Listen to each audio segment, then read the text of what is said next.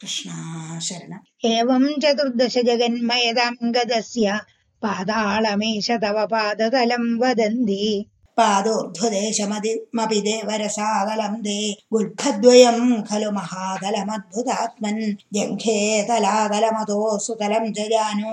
किञ्चोरुभागयुगलं विदलादले द्वे क्षोणीदलं जघनमम्बरमङ्गनाभिर्वक्षश्च चक्रनिलयस्तव चक्रपाणे ग्रीवामहस्तव मुखं जजनस्तवस्तु फालं शिरस्तव समस्तमयस्य सत्यम्।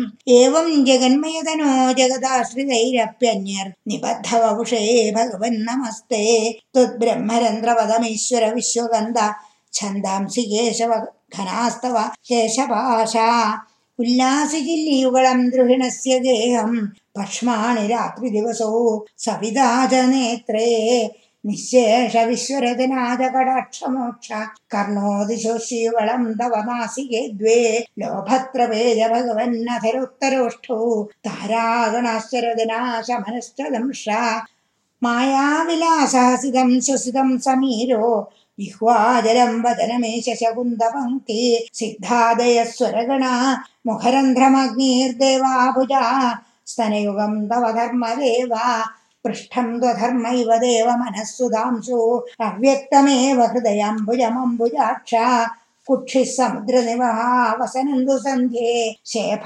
प्रजापतिरसौ कृष्णौ च मित्रा श्रोणीस्थलं मृगगणापदयोर्नखास्ते हस्त्युष्ट्रसैन्धवमुखा गमनन्दुकाल विप्रादिवर्णभवनं वदनव्यबाहु चारूर्युग्मचरणं करुणाम्बुधे संसारचक्रमयि चक्रधरक्रियास्ते वीर्यं महासुरगणोऽस्थिकुलानि शैला നാട്യസരിസമതയസ്തരവശ്ചരോമര്യാദിതം പൗരനിർവചനീയമീശ.